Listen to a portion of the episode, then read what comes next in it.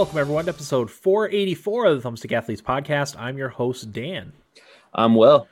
Today's topic is going to, we're going to be talking about all the craziness that happened with the GameStop stock over the past uh, week and a half or two weeks or so. Normally, we wouldn't talk about something like this, but since it involves GameStop and we we all have strong opinions about GameStop, uh, both good and bad. Um, but yeah, like it's just weird that that's kind of become the ground zero of this like kind of class war. Yeah, uh, that's that's going on right now. Um, so we'll we'll talk about that for the main main topic. Uh, Will, do you have anything you want to tease for later on the episode? Yeah, uh, I'll be talking about Hitman Three. Oh, cool. uh, that came out on uh, I think the 20, 20th, 21st, one of those two days.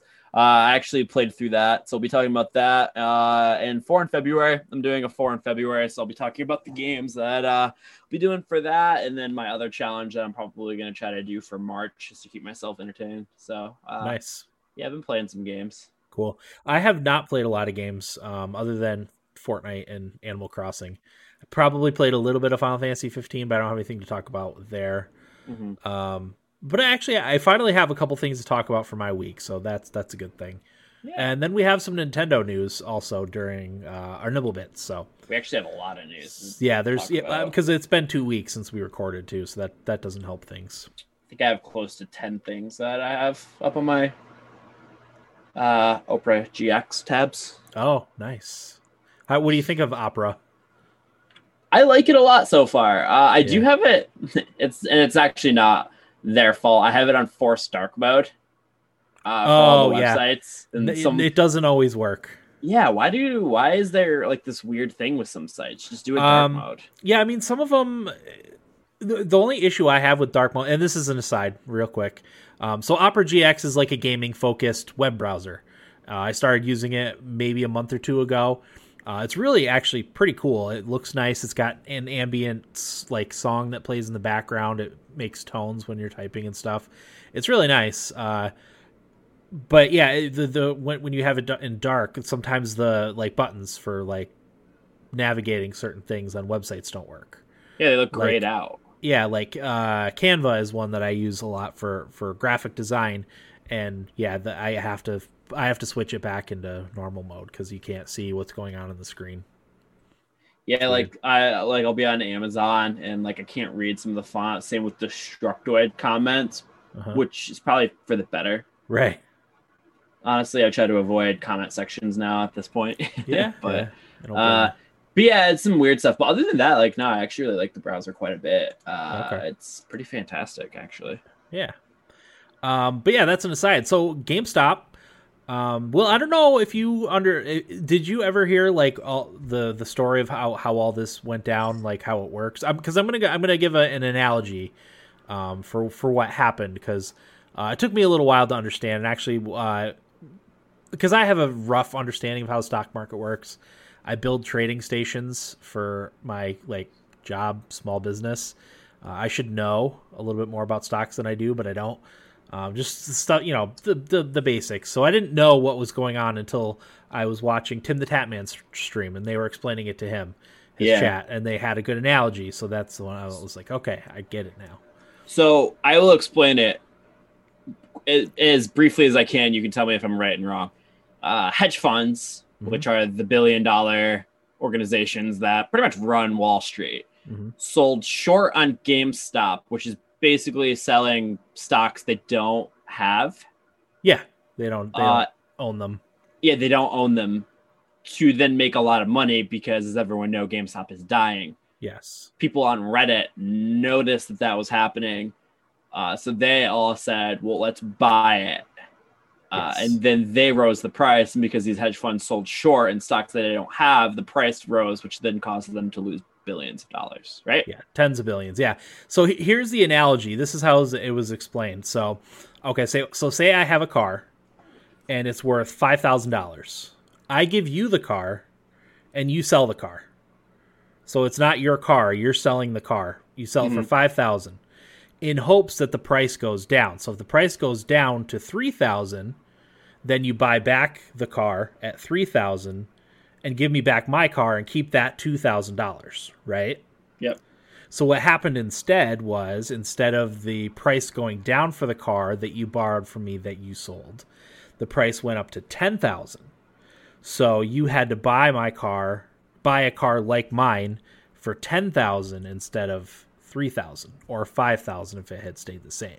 Yeah. So that's where all the money loss happened. Yep. Um, so I, I I wondered like what I wasn't at, clear on like why exactly GameStop was picked. Uh, I I kind of had this like fantasy that that people were defending GameStop just because of the nostalgia sake. You know, we spent a lot of money there back in the day. Uh, but that that wasn't the case. That might have been a small part of it for some people, but uh, it really was a perfect storm because the the reason why they picked GameStop to like draw the line in the sand for what was happening was the the percentage of of stock in GameStop that sold short was more than actually exists.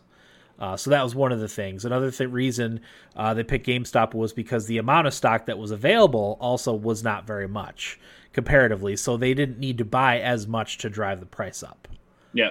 So those were the determining factors for for driving the price up, which I thought was uh, genius, personally. Yeah, I mean, uh, one of my best friends knows somebody personal personally that this changed his life. Oh yeah, he was yeah. involved. Um, oh really? yeah, was he part so- of the Wall Street Bets Reddit, I or did don't he know. just know someone that tipped him off or something?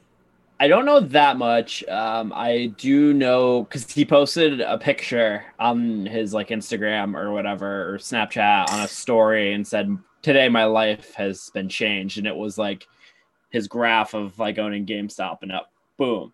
Uh-huh. And you know what's annoying is because if I was more involved with the stock market thing, because I knew that this was coming and happening, Mhm. if I was more involved with stocks, I feel like I personally would have probably bought some shares. I wouldn't have made millions, but I No. would have made some money. I would have done the same. I would have because it was. I think when they started buying it, it was like two fifteen a share or something like that. Something ridiculous, or three dollars. Yeah. I would have bought. I would have bought thirty bucks worth of shares. You know, That's, why Yeah. not? Yeah, and I have money that I can invest. Like I have a decent amount that I could just do the day trading on, but I'm always afraid that I'm going to lose it, so I don't do it. Yeah. If I was just a little bit more like ballsy with this stuff, I. Yeah. I feel like I would have done it if I was more involved with it, but I'm not. So I kind of missed my missed my boat on it. Yeah, I mean on this one particularly, they always say that once you like hear about it, it's it's too late for something like this. Yeah. Some people are still making money on it because it like what's happening now is there's a there's a standoff between people who uh, bought the stock and are holding on to it, and then people because because they're they're waiting for the hedge fund people to buy back. So the hedge fund people are trying to drive the price down through like the media and stuff are trying to get people to to panic and sell their shares so they don't lose their money. Uh, but then you got guys like uh, Dave Portnoy who are willing to eat millions of dollars just to show the hedge hedge fund people uh, a lesson, you know, which I love. By the way, he's like he's like I'll eat two million dollars. I don't care. Uh, I think well, I- Elon I love Musk commented on E- this. Elon too. Musk is involved. I don't know. I don't know if he ended up buying some, but he he was going to. Um, it, it's it's weird too because it united like a lot of America. Um, Yeah. Uh, you know, after after uh, hotly contested election and all the crazy wild things that have happened so far in 2021, uh, to see like AOC and Ted Cruz uh, agreeing on that and and Don you know, Jr. Yeah, it's it's just weird to see all these people, and then you get your, you know, your newer billionaires, your newer money people like Elon Musk and, and Mark Cuban and stuff, uh, being like, you know, this is a, this is a good thing. This is something they do every day, all day. Uh, it's it's nice to see them get a, a taste of their own medicine. So Yeah, and like I see people claiming that it's market manipulation, kind of what Reddit did, but I don't really see it as market manipulation because they have no insider information. yeah, They're not. They're just saying it's like it's basically like me giving you advice on something with the stock market or vice versa.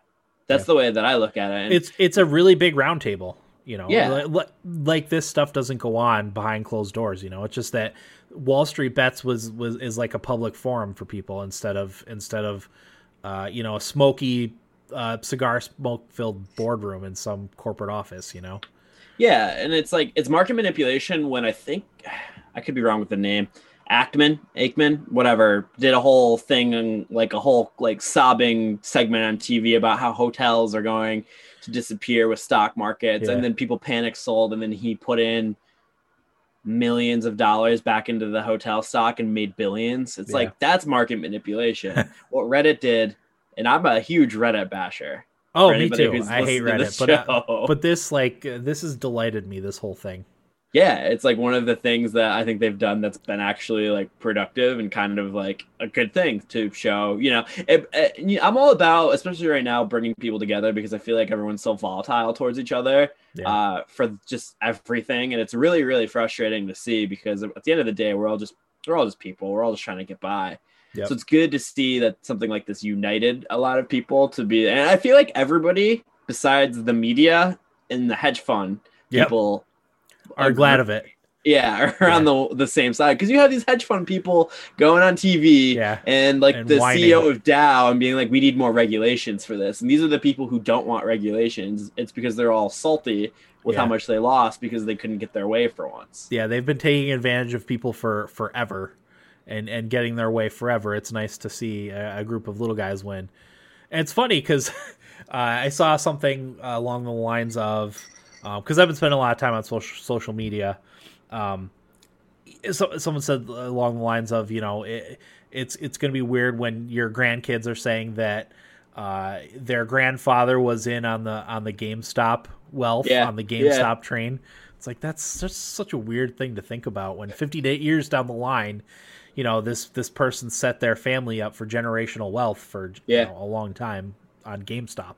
There's gonna be like a documentary on this like whole thing. It's gonna be called Power to the Players. I guarantee it. Which is Yeah. for people who don't know, that's GameStop's slogan. Yep. Uh, I guarantee that's going to be like the name or the sub subtitle to this documentary because, as you it's said, so meta like- that that that that uh, uh, motto, I guess. Yeah. Yeah, and it, it's crazy to see because I, I like you, Dan, just kind of chuckle because it's GameStop, like Yeah. something in my world that I grew up with using is like the battleground for this whole societal reform thing Yeah. battle that's been going on. I just think it's really funny to see. Yep. Yeah, I agree. So I, I'm I'm enjoying it. Um, I have two words for the head fund managers uh, that are, especially the ones that are on like mainstream media complaining. Just get wrecked. You know, Well, get and it's like wrecked. well, with, COVID and the pandemic, people some people still haven't worked. Yeah. They're like depending on unemployment and these checks that our politicians are yanking around, like taking their time with. Like, Yeah, it's funny because uh, when, you know when the when the, the the billionaires are you know going on the news and complaining, everyone in, in the comments because someone will post it on Twitter or what or Instagram or whatever, and uh, people in the comments are like, "Well, the government sent out six hundred dollar checks. Have you tried budgeting? Have you tried to go into Starbucks less?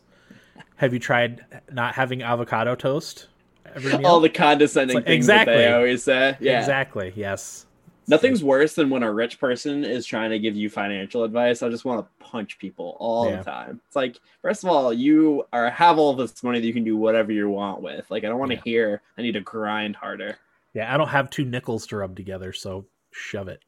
Yeah, and like I said, people are really scrounging their money right now, and they, you know, granted, there are people who have been. I think there was one hedge fund that had to go like declare bankruptcy, I believe. Yeah, Um, could be. and it's like, ah, you know, you don't like to see that, but at the same time, it's just like, well, these people have been playing with the lives of all of these other people's money all the time. And it's like, it's kind of just like, I don't know, a good comeuppance to Yeah. come around to them Mhm.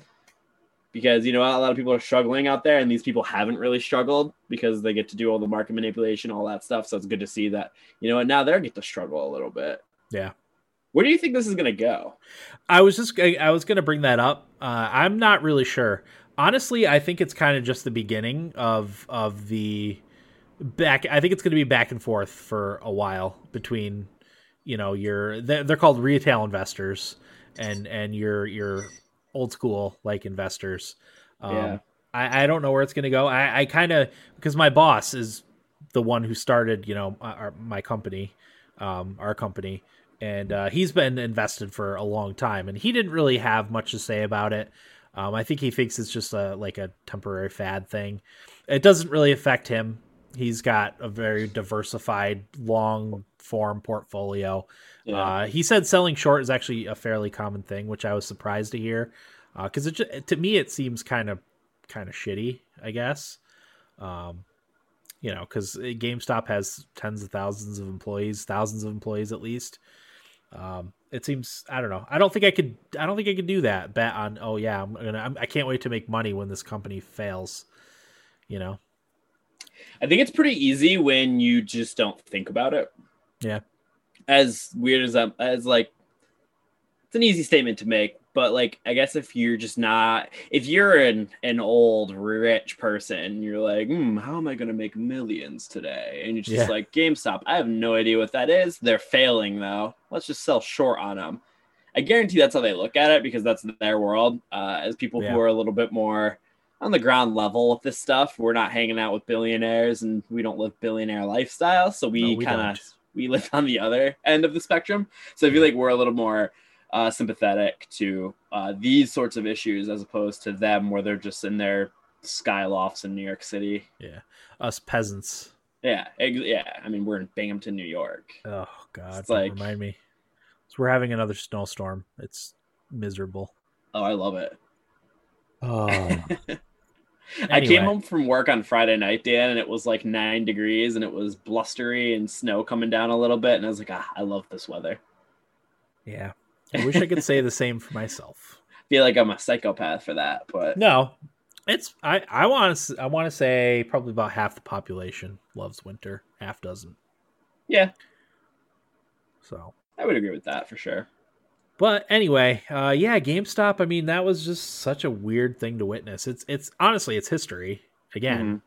Mm-hmm. Uh, 2021's been been wild so far, so it's it's only just begun too. So yeah, I'm getting pretty tired of living in history. Yeah. Uh, that Dan Carlin, uh, Dan Carlin, one of his uh, hardcore history episodes, someone, um, some historian said, "May you live in interesting times." Uh, I would rather live in boring times, thank you. Yeah, I was pretty pleased with 2010 to what 18. Yeah, it was pretty dull. Yeah, in, a, in a good way. I'll take that. yeah. Um, I feel like there was one other point I wanted to make about the GameStop thing, but uh, I'm sure we'll be talking about it. It's it's it's not over yet. Uh, like I said, there's there's a, a standoff between because what's what's going to happen when when the hedge fund people st- go to buy back their shares, which they're going to have to do eventually, um, if they can't wait out the the the retail investors, is it's going to jack the price up even more um, because they have to buy back all the all those shares that they that they shorted on. So that's gonna be great. So that that's what people are waiting for now. They're they're not sure when it's gonna happen, um, but they think it's gonna happen fast because once you know once some of the big players start doing that, it's gonna shoot the shoot the price up um, and shoot it up fast. So that's it's gonna be interesting to see because I mean uh, these people have a lot more money to be able to be more stubborn than the regular folk. Yeah. Uh, so I don't. I don't see a great outcome, but I also have been surprised with a lot of things recently. So, sure. um, yeah, I mean, I think what's going to happen is it's gonna it's gonna skyrocket and then it's gonna plummet to the floor really fast. Yeah, I mean, everyone's gonna sell their shares probably eventually. If like the side that we're on wins, if they like they're just gonna sell their shares eventually, right? Yeah, that's how you, immediately that's how you get your money, and then it'll yeah it'll free fall. Yeah, which will be interesting to see how like GameStop like board of directors handles that. Yeah, I'm I'm interested to see what kind of effect all this huge influx of cash has on the company itself. I haven't heard anyone talk about that. Like, is GameStop like gonna like reorganize? Are they gonna diverse? Like, what are they gonna do? If anything, they might not do anything. I don't know. I haven't heard anything about that. I'll have to investigate. Yeah, well, I mean, if GameStop is to survive, I think they need to do something uh, other than just sell, buy and sell video games from people because they need to do. I don't really know what would be a good route for them to go. It's tough right yeah. now because of the pandemic, but like once yeah, that exactly. eventually, that's hurt them a lot, no question. Yeah, but like eventually that ship's gonna right right itself. So at that point, eh, they just what stay course and then try to figure something out, and by the end of the year, Yeah, I don't know. I don't know. Like I said, I don't know what effect the the money has. I know one thing they are trying to do is they're trying to get more into uh, refurbishing like retro consoles, uh, that'd uh, be which. I think is a great idea. Um, I've been tempted. I, my kids want a Nintendo 64 like really bad, and I've been tempted to get one. Um, not not. I, I actually would rather just like because you can get them relatively inexpensively if you can find them at like uh, farmers markets or garage sales. So that's Yeah. ideally the route I would like to go. Even if I have to repair it a little bit, that's fine. Um, but that they are starting to do more of that sort of thing, selling retro stuff, and which I think is a good route. But you're not going to need you're not going to need a GameStop on every corner for that. You know, yeah. just one one every fifty miles or whatever is probably plenty. Maybe they make it more into a video game cafe sort of thing that you can Yeah. buy games, but also kind of like an Apple store. I don't know if Yeah. that would be a route that they would do, but Maybe they need to do something because they're going to go the way of all of the other game selling stores. Yeah, I mean Blockbuster. We used to have an EB Games, but that's not around. I think that's in Australia at this point only. well, EB Games and GameStop was this was the same company. Was it? Mhm. There was a different one. It was called. Was it Games Boutique? That was a like a different company, but yeah, EB Games and GameStop were essentially the same. Or may, you know what? GameStop might have bought EB Games. Uh, They combined somehow. Something. Yeah. Yeah. So, anywho, Yeah. that's all I got to say about that. That's been a lot of fun to watch, and I figured we would do an episode on it because it's it's obviously video game related. Yeah, it is Um, topical. I wish we had more inside like baseball on that. Yeah. I'd love to know how many angry phone calls those billionaires had to make that day. Yeah. Oh, They fun. probably the they're oh that, I'm just picturing how they reacted. It's probably glorious. Yep. All right, Will nibble bits. Oh god, there's so many. All right. I'll start with this one. Uh there's a rumor going around that we are going to be getting some Mass Effect Legendary Edition stuff uh, info here very soon. Um, apparently, they there was talk of it on Twitter, and somebody who has an inside source said last one more weekend. They don't know if it was this last weekend that we just had, or uh, we're recording uh, February 1st, so that is a Mhm. Monday, so that weekend, or next weekend. Um, there's also supposed to be a new Game Informer coming out tomorrow, February 2nd. So people are wondering if there's going to be something for Mass Effect Legendary Edition for that. But the rumor is we will be getting some stuff here very soon. Uh, and also, somebody said uh, this is probably just going to be like a high, uh, a high texture like res pack put out. And someone said it's way more involved with that, or way more involved than that, especially with the first Mass Effect. And I guess there's a lot of system overhauls too. Oh, That's good. a lot of the rumors coming out. So it sounds like there is a lot of love and care put into this because I look at the Kingdoms of Amalur remaster, and that's like one of the most poor remasters I think I've ever seen uh, for a video game. There was really nothing done to that other than, hey, we're putting it out on current console, current Yeah. hardware.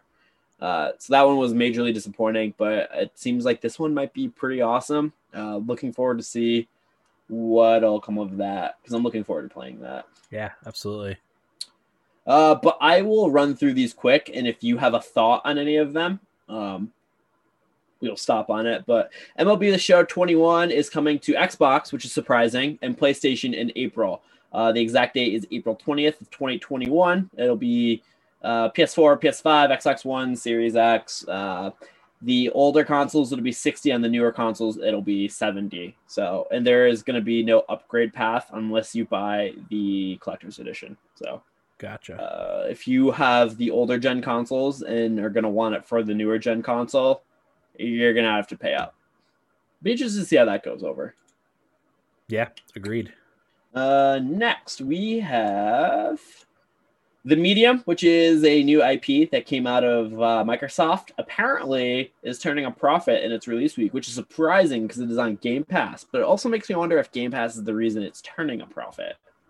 Could be. Um, because it's got middling reviews for the most part. Uh, it came out January 28th. Uh, I watched a few streamers play it.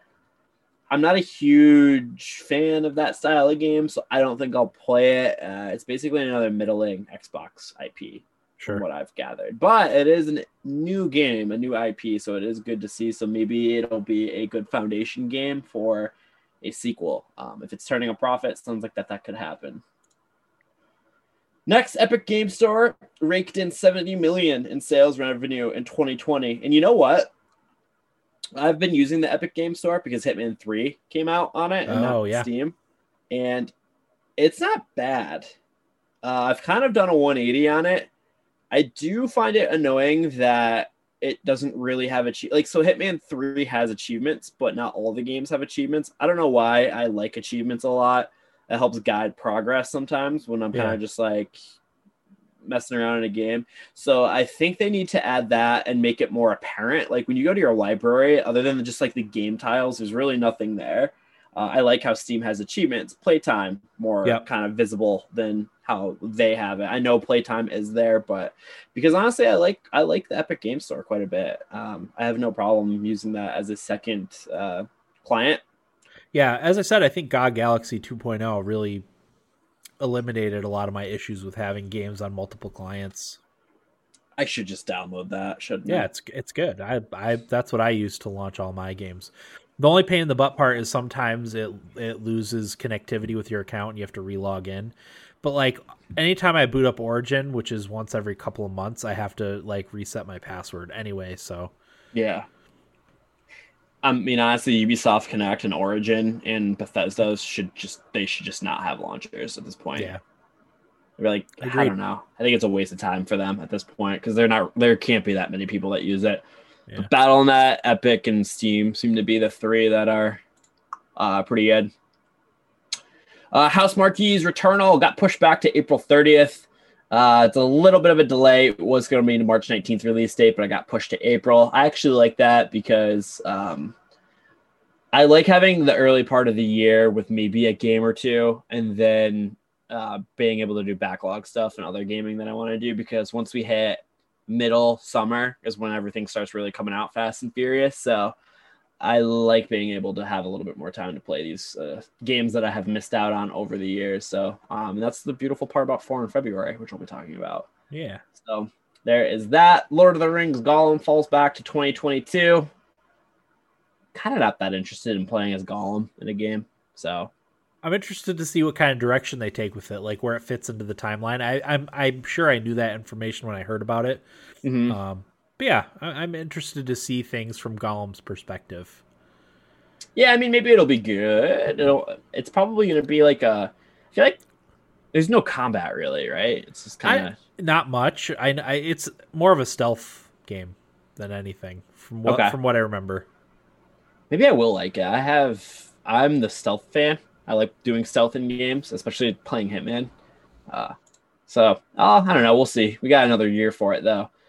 Next, IO Interactive's secret project that they've been working on, which is the developer of Hitman, is a 007 James Bond game. Oh, nice. I feel like this could be awesome, and I think they're literally the perfect studio to be handling this. So um, I'm very, very interested to see what what comes of this. I think it could be an awesome game. Um, Tencent purchased majority stake in Klei Entertainment. Uh, the headline for this is "Won't Starve," which I think is pretty funny. that is good. I love it. Um, yeah, I uh, what I don't even know what Klei has done recently. So, um, but They it adds. don't, Uh, they did don't starve. They did um, uh, they did that spy stealth puzzle game, whose name I cannot think of. Let me see if I can. find Invisible it. Ink. Invisible Ink. Yes, thank you. Yeah, that's exactly what they- it was. I think did the floor is lava too, which I never played. Yeah, I think you're right. That's a VR only title, as far as I know. Yep. Oh, and they did Oxygen Not Included too, which is like a base building game. Okay. But uh, yeah, so they add um, basically the partner studios for Tencent right now are Riot Games, um, and then Grinding Gear Games, which did Path of Exile. So they have quite a portfolio now. Next, Dan is Zelda Age of Calamity is the best selling Warriors game. Sold 3.5 million copies as of January 25th. So uh, it is worded as the crown jewel of the Warriors Musou franchise. So I, I would never have guessed that that was the best selling one uh, at 3 million copies.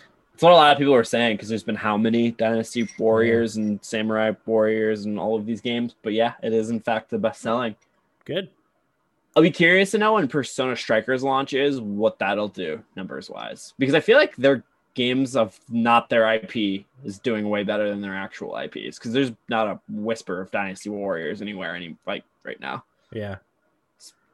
I, I mean, I like that. I like that they do that. That they kind of outsource their their style of game to different IPs. I think that's that's cool.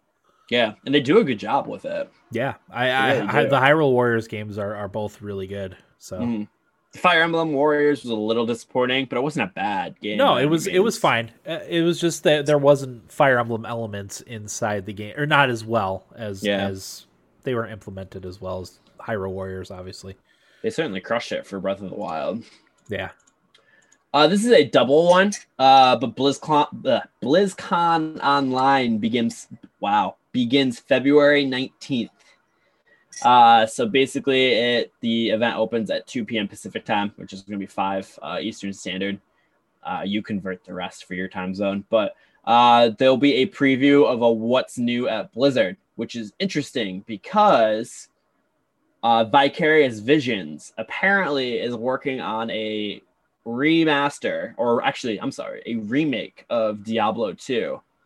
Uh, they did Tony Hawk's Pro Skater 1 and 2 in the Crash Bandicoot remakes, and they're going to have uh, some help with the Diablo 4 team, apparently.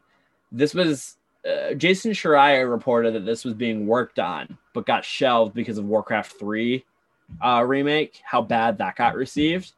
So Activision did some shuffling around, and apparently now uh, Vicarious Visions is working on it with the help of the Diablo 4 team. So huh that gets me really excited because the remakes from Vicarious Visions have been unreal. I mean, the Crash Crash Bandicoot N. Sane trilogy was awesome. Tony Hawk's Pro Skater one and two. I didn't play it, but I know people say it's phenomenal. So that yeah, gets me pretty. Excited. That's excited. one I wanted to get and never ended up getting. Same, same. I feel like that would be a fun game to just chill out to. So I'm pretty hopeful. I think that if they launch Diablo 2 remake like this year, and then Diablo 4 in 2022, I think that that would be really that'd be awesome. I feel like people are going to be annoyed if there's a remake of Diablo 2 because people like playing the crappy 16-bit or 32-bit whatever graphics sure. it is. So um, I'm I'm personally very excited for it. So I'm also partial to anything Vicarious Visions does because they're based in Albany. Really? Yeah. I didn't know that. Interesting. Well, yeah. hey, that gives us more of a reason to root for it now. Yeah, uh, they've done a great job with anything they've done, from what I've from what I've seen. Them and Toys for Bob should only do remakes because yeah. they both they both are it. crush it. Yeah. Um, even Toys for Bob did Crash Bandicoot 4, which was an incredible game.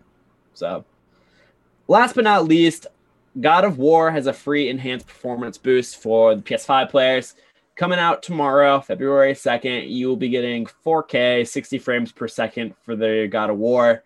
This is fantastic news because it joins the Days Gone, Ghost of Tsushima crowd, uh, and then gives me hope for a Horizon Zero Dawn PS5 update, which would be 60 frames. I didn't think this would happen to me, Dan, but playing Horizon at 90 frames on ultra graphics on Steam and yeah. then going to and playing everything at 60 frames now going to Horizon on PS5 at 30, it runs choppy. Yeah. Yeah, once you once you go high frame rates, you don't you can't go back. Yeah, I, th- I thought you can, there was an issue. Can, you can play the games. You can because I I still play Breath of the Wild. That's 30 frames uh, for like an action open world game, but you notice it constantly. Like, yeah, you it, it it you have to overcome that. You know.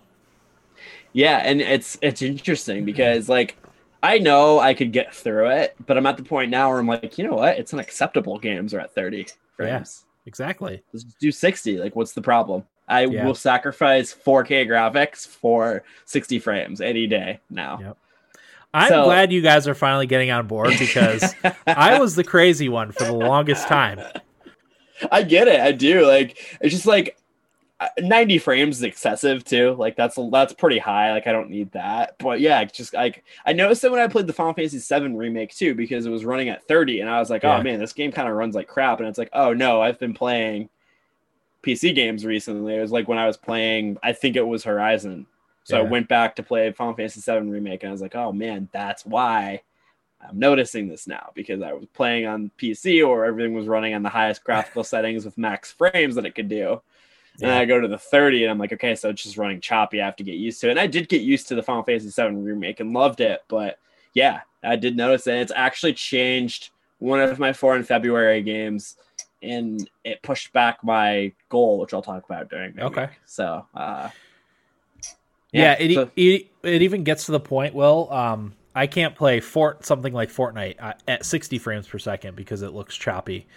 Um, oh no. a couple months ago, me and Marlo streamed Fortnite, and because of because it only goes 60 frames per second to Twitch, I had to play in 60 frames, or else it looks really choppy on the stream. Yeah. So I, I set my frame rate limiter to 60 frames per second, uh, playing the game so that the the stream would run smoothly yeah. and it was a nightmare to play like that. Because I usually Fortnite runs for me the lowest still goes like 120 so double the frame rates is the lowest the low end for what I get Fortnite. Usually it's it's pegged between like 155 and 165 because uh, my monitor's uh, 165 hertz. And then with the with the G Sync it's not G Sync but it's FreeSync compatible. Yeah. um, it, it just smooths everything out so that yeah it's, it's makes such a huge difference. Yeah. Yeah, no, it's uh I didn't think this would happen, but eh, no, I I've joined your team on it. Things need to run at 60 at this point. At- I mean, yeah, exactly. At the very least, 60 frames. If they don't go higher than that, that's fine. But everything needs to be 60. yeah, and like for them to be talking like, "Oh, our consoles are so powerful." It's like, well, let's like actually put some more modern PC amenities to these games now Yeah. if it's they're so powerful. I'm just glad they're capable now of 120. That's that's a good sign, you know. Yeah, I mean, Ori and the Will of the Wisp I think runs at 120. Yeah. I don't know if my TV uh, outputs that, but yeah, that game runs at 120 apparently. So I, Right. I, I mean, they're they're getting there. Gears of War is supposed to run, Halo is supposed to run higher than 60. So Yeah. it's happening. Uh, Yeah. Everybody just needs to catch up. Yep. And those are my nibble bits, by the way. Okay, I got a couple of Nintendo ones. Um, so Nintendo, I guess their their earnings reports just came out. Uh, Animal Crossing: New Horizons has sold 31 million copies. Hasn't even been a year. Hasn't even been a year. It'll be a year in March at the end of March. Um, yeah, 31 million copies. The Nintendo Switch Lite has sold almost as many consoles as the Wii U. And Already? Already. Uh, that that's been out for a year and a half or two years maybe. And then uh, in total, there's been almost 80 million Switches sold. Um, they had such a good last quarter that they upped their sales forecast for the next next year by quite a bit, I guess. That's absurd. Yeah. So Nint- Nintendo, it's just really funny to me that Nintendo just keeps selling gangbusters on everything for everything they do. Yeah, I mean, I forget who it was. Uh, it might have been Colin Mor- Moriarty. Was like, you know, as good as the PlayStation uh, exclusives are, any one of them would kill to sell as many copies as Animal Crossing. Yeah, I Like- mean, Any f- any game, yeah, you're talking. That's that's like Minecraft. I mean, Minecraft has sold a lot more copies, but to have like one Minecraft's on everything, right? So it's on every single. To have an exclusive that for a system with with 80 million units sold to sell 31 million copies, that's that's a huge. Uh, I forget the conversion rate or something like that for for people that own the system and Animal Crossing. You know. okay, so I'm looking at an article that is breaking down the best sold PlayStation 4 games, and I'm scrolling real quick just to Yeah. get So it's Uh, some some numbers. Okay, so right now at eight, um, was Spider-Man with 8.76 million glo- Okay. uh, global sales. That's pretty high though. Yeah, Horizon and God of War and all of those were not as much. Uncharted 4 is at 10.33. Um And you're talking over 100 million consoles with when you're talking the PS4, right? It's 110 million. yeah. Oh god. Okay, so Grand Theft Auto, which doesn't count, Red Dead doesn't count, Call of Duties don't count, FIFA doesn't count. Yeah, so Yeah, Uncharted because 4 it- is the best one. Yeah, because th- those are not exclusives; those are on everything. And even like Grand Theft Auto Five was on the Xbox 360, then it was on the the the Xbox One and PS3 and PS4 and PC. Like that's that's kind of comparing apples and oranges, really. You know. Yeah, now it's on the new one. So basically, it Yep. goes Uncharted, Spider Man, uh, and then The Last of Us remastered, God of War, Horizon. Okay, So it's crazy. yeah, and they weren't anywhere near Animal Yeah. Crossing for a year. Yeah. Less than a year. Yeah, I mean, and then you talk about a game like Mario Kart 8 Deluxe or Mario Kart 8 and the Mario Kart 8 Deluxe, but split between the Wii U and the Switch. Like that's probably pushing 70, 80 no, no, not 70 or 80 million. I'm sorry. I think it's I think it's like 25 million on the Switch. Obviously the Wii U it didn't sell as many, but I still think it's it's like 6 or 8 million on the Wii U it sold. wow. Um so that's crazy. that's the best selling Switch game still, right? What's that? Mario Kart 8. I don't know what it what it what is actually. Well, we should look that up while we're while we're on the topic. It might be Animal Crossing, but nah, it's probably Mario Kart or maybe Sm- Smash. Uh, list of the best. This is according to our old friend at Wikipedia. gotcha. Mario Kart 8, Okay, 33.41. okay, Mm, but they had April 2017 till now. Uh, Smash is third, Breath of the Wild's four, Pokemon's five, Odyssey's six, Mario Party's seven. The Let's Go games are at eight, Splatoon 2 is at nine, and 10's New Super Mario Bros. Deluxe. wow, Ah, these are all sold so well. yeah, Splatoon 2 has sold more copies than the best selling IP on PlayStation. yeah. Well, I mean, again, a lot of it is people buy Nintendo to play Nintendo games, right? Yeah. Yeah. um, the the PlayStation and Xbox are multi-platform consoles. You know, yeah, obviously PlayStation has great exclusives. I'm not taking anything away from that, but you buy Nintendo consoles to play Nintendo games. Very true. And these are all well, I mean, Splatoon 2 is not, but like a lot of these games in the top 10 are all from really well established. I mean, there's a Pokemon and there's two Zeldas, there's a bunch of Marios. I mean, so yeah, I guess Yeah. it makes sense. These are long standing franchises, but still, I, that's that's really crazy to me still. Well, too, I I I don't remember who I was talking to about this, but so Mario's 35th anniversary was last year. Zelda's 35th anniversary is this year. Like, how is it that these characters, these franchises, are still selling this well 30 plus years later? I know. That's another They- thing. Um, Dan in Breath of the or Link or uh, Age of Calamity is 16, and Paper Mario Origami King is 20. Do they have like re- like way different sales expectations than these other? They have to, right? Yeah, I mean, uh, like I said, the a lot of it goes by like adoption rate for the games sold per console. So Nintendo's is always 30, 40, 50%, you know, th- in that area whereas other other systems are like so you said 10 million for Uncharted. Yeah. So that's that's under 10% like adoption rate for an exclusive for a console. So yeah. That's that's really that's honestly crazy to me. Yeah. But I feel like a game like Paper Mario, Paper Mario Origami King wasn't that expensive to make. Probably not. Uh, that I had to have made gangbuster profit. Yeah, I mean, so according to Wikipedia, it's 3.05 million. And like I like I just said, I don't think it could take that much to make. I mean, the game is cool looking, but I don't Yeah. think that's an expensive art style to do. Or maybe it is. I don't know. I don't have any game development ability, so Hard to know.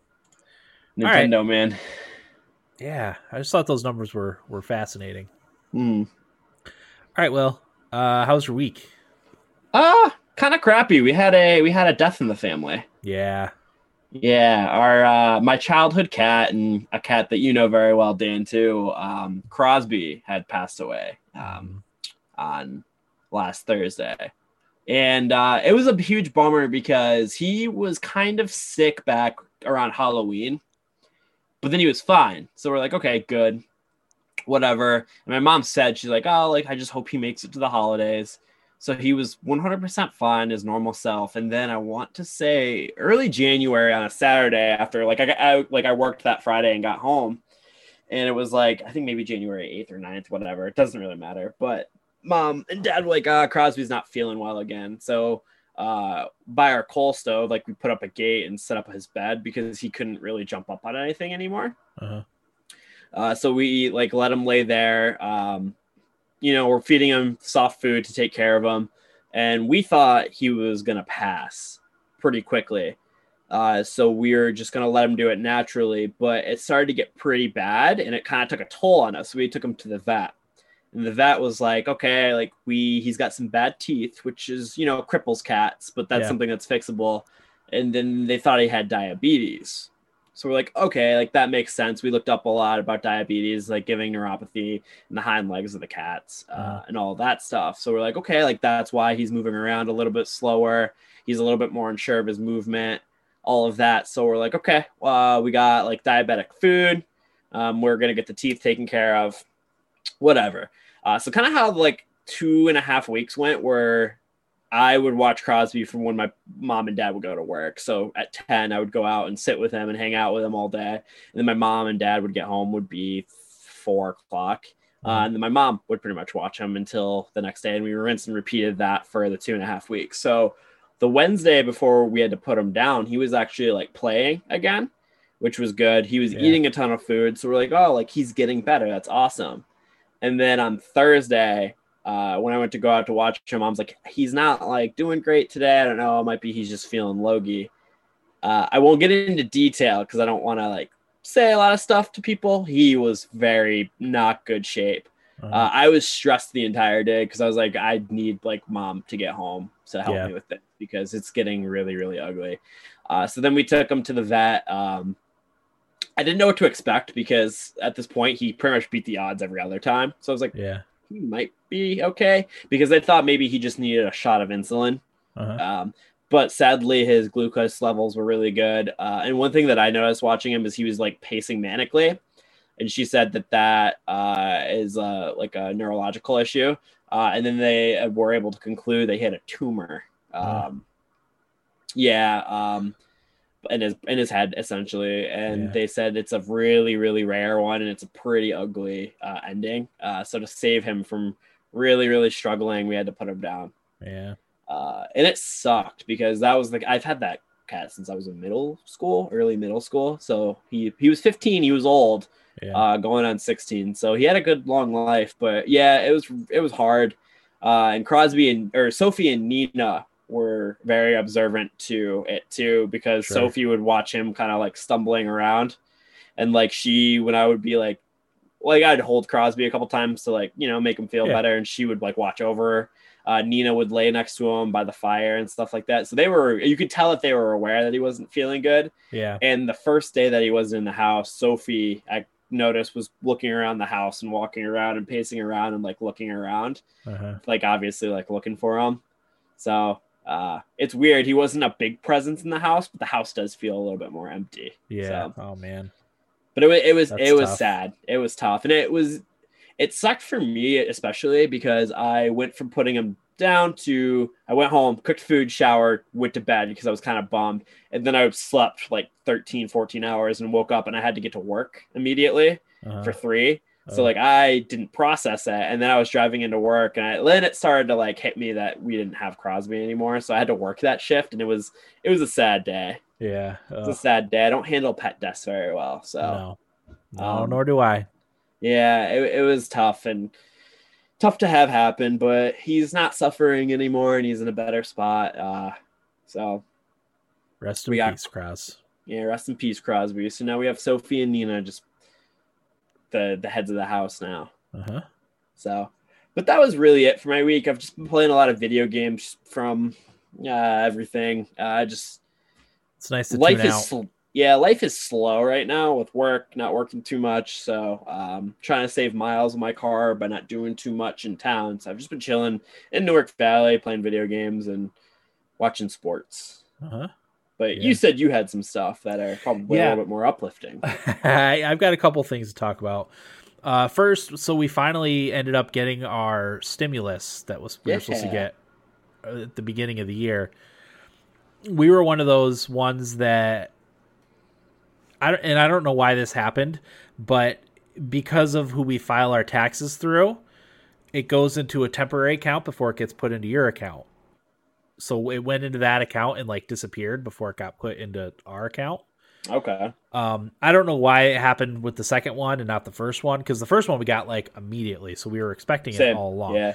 Uh, but yeah, we ended up getting it. Who cares? That that's that's good. We didn't want to have to do the tax thing because we didn't want like such a pain in the butt. Well, But yes, anyway. they push taxes to the middle of February. You can't. Yeah, yeah. No, I know, I know. It stinks. Okay. Um, so, but the reason why that's important is because I we're we're getting new phones, um, which is nice because I've I've had my Pixel Three XL for uh, I think almost two years. Uh, I'm going back to Samsung. I'm getting the Samsung Galaxy Note 20. Uh, Okay. I liked the Pixel, but it had a couple things that bothered me about it. The first is the the notch, which I thought I could get used to on the screen, uh, but I never ended up getting used to it or or liking it. It, it Mhm. bugged me a bit. Um, so the Galaxy Note, t- the Galaxy line of phones have the little hole punch for the front camera instead of having the big like they call it Yeah. devil horn sometimes, but the big notch cut out of the screen. Yeah. Um, it just it, it always triggered me whenever I was watching like a video that's in full screen. Uh, if it didn't, because sometimes some of it would cut off and that would be fine, but a lot of it didn't, and it would just be this notch in what, a video or a game that I was playing, and uh, triggered me. So That's just how Google can spy on you better. yeah, yeah, I don't know, I don't know what the what the reasoning for it. Um, but also like this is the first phone I've ever had that uh, the screen cracked. Oh. Got a little little tiny crack. I and I take very good care of my things. Uh, but Oh, there's yeah. a little little tiny crack down here on the bottom, and I don't know what what happened. I don't know if one of my kids, uh, when they got it, broke it. But uh, I've I've I've had the Galaxy Notes. Um, I had the Note Five and the Note Eight, uh, and never had any issues. Like when I traded them in, they looked like the day I bought them. Um, as I said, I'm always super careful with my stuff. Uh, take good care of my things. But yeah, this phone has a crack in it, so. Um, so yeah, going from the Google Pixels back to back to Samsung this time around. Um, we ordered it this morning, and it should be getting here probably by the middle of the week. So ho- hopefully the snowstorm doesn't delay it. Um, but my wife got the Galaxy S21, which is the one that just came out like a few days ago. And then uh, my son, his phone, like just sh- the screen was just shattered. Like, th- they take he takes such bad care of his stuff because my daughter has a switch too you know and hers is eh, you know it's it's got it's dirty like from dirty Yeah. hands playing with it. Um, but other than that it's like it's like perfect. And his switch like the he broke the the thumbsticks on the on the joy cons and they're all like loose and wobbly. I, I don't know what he does but he just doesn't take care of his things so we got him uh what is it? It's a motorola with a stylus so Oh, nice. um, but my my yeah, my wife's and my son's phones I think are going to be here like tomorrow, and then mine's coming later on in the week. So that'll be Oh. nice. Lucky you.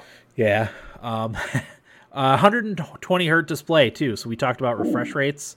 Yeah. 120 hertz. Um, so I'm also excited about that because that's kind of the new standard in phones, the going up from the regular 60 to 90 in some cases, and then uh, the the Galaxies are are 120. Yeah. So The only other phone I would ever consider getting would be the the Samsung phones. Yeah, they de- they're definitely uh, build quality wise they're they're on par with with Apple's Apple Definitely. phones. I this Pixel i- it's a decent phone, but it's definitely not build quality uh, like the like the Samsung or Apple phones. Um, I've never owned like a, a OnePlus phone or anything like that, so I can't speak to those. Um, the Motorola phones, for the most part, are just are are more budget phones. I, Yeah. I I would like to have one of the new Motorola Razrs. Um, but I don't know. I, I don't know that the folding screen phones are very very strong yet. I think they they break kind of easily. So I will be honest. Folding screen phones, I don't understand why they're making a comeback.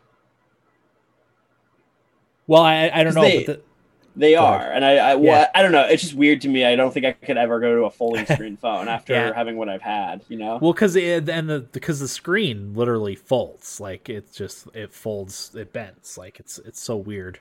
yeah, I, I would like to play with one and maybe have one for a little while. But again, with kids, like they break everything, so uh, you know, I, I need something sturdy. yeah, yeah. So That's very true. yeah. Uh, so there was that, and the other thing is with all the investing uh, nonsense and GameStop nonsense that's going on, uh, I bought myself some uh, Dogecoin yeah, Dogecoin. cryptocurrency. Yeah. Um, because I was reading up on all the stuff, and and it seemed like everywhere I looked, everyone was like Dogecoin to one dollar. You know, let's do it. Dogecoin to one dollar, and then you got uh, like um, Elon Musk talking about Dogecoin. So I was like, oh, why the heck not? Uh, so I, I bought nine dollars worth of Dogecoins. I think it was uh, six or seven cents per per Dogecoin, which is the highest it's ever been. I was like, you know what? I'll buy it if if if if it doesn't go up. I'm out nine dollars. That's three trips to Dunkin' Donuts. It's not a big deal. Uh, and if it does go up to a dollar, I'll make a, a nice profit. Yeah, Um, it it has gone down since, um, but I actually think I'm going to buy some more uh, because some crypto people that I follow think it, it it's not going to go to a dollar, but it could go to like 25 cents. So I'm actually waiting for the price to drop, dip down a little bit more before I uh, I'll put another nine or ten dollars in. And uh, Yeah. again, if I lose that, who cares? It's only it's only like 20 bucks, you know, whatever. that's how it all starts. Yeah, I mean it's it's it's honestly fun because what what it's caused me to do is it, uh, investigate like cryptocurrency and stocks, and I've been like just watching it and and learning about it. So as yeah, I know you mentioned wanting to invest. Well, there's a bunch of platforms that you can get on. Just invest twenty bucks. You know, I actually have a Robinhood account. yeah, Oh, we forgot to talk about Robinhood. yeah. We didn't talk about Robinhood. We forgot about I- that. yeah, yeah. We we can because that's actually how I bought my Do- my Dogecoin, and I got a stock from them, which I'm trying to sell because it's way up from when they gave it to me. Um, but you have to keep it for three days. Mm. I'd never when because I signed up for a Robinhood account in like maybe I like October, yeah, and I never claimed the free stock. I I, re- I looked at it occasionally, but I just never claimed the free stock. I finally got it a couple days ago, and it was like I think it was like five forty when I got it. It's a something mining H Lake Hecla mine Hecla mining, um, and it was like it was like almost eight dollars today. I'm like, what? But I tried to sell it, and of course it wouldn't, because I would just put that into into Dogecoin too. You know, throw yeah, throw all the money in sure, immediately. why not? yeah, definitely. That's I mean that's what that's how it works, really. Yeah, and uh, again, you know, just me putting my nine dollars in for Dogecoin has made me interested in in cryptocurrencies. I started reading a little bit about them. Um, it's it's fascinating stuff, really. Uh, I'm too poor to do something like Bitcoin or or even like Ethereum or Litecoin or anything like that. But you know, I could get into some of the altcoins and Yeah. invest a little bit, uh, just just for the fun of it, you know.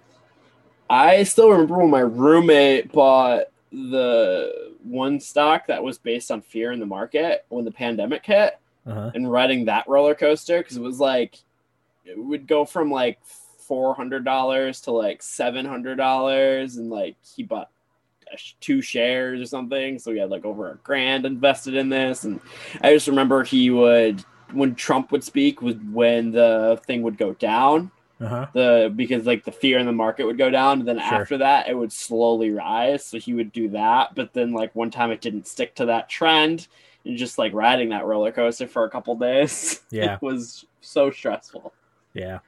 I honestly, I'm, I'm again, I'm pretty interested in the whole thing. My, my boss is actually he's he's been trying for years to get me to do the, the stock classes that that he does, and that's where we get a lot of our clientele from. Is is these these like newbie stock classes.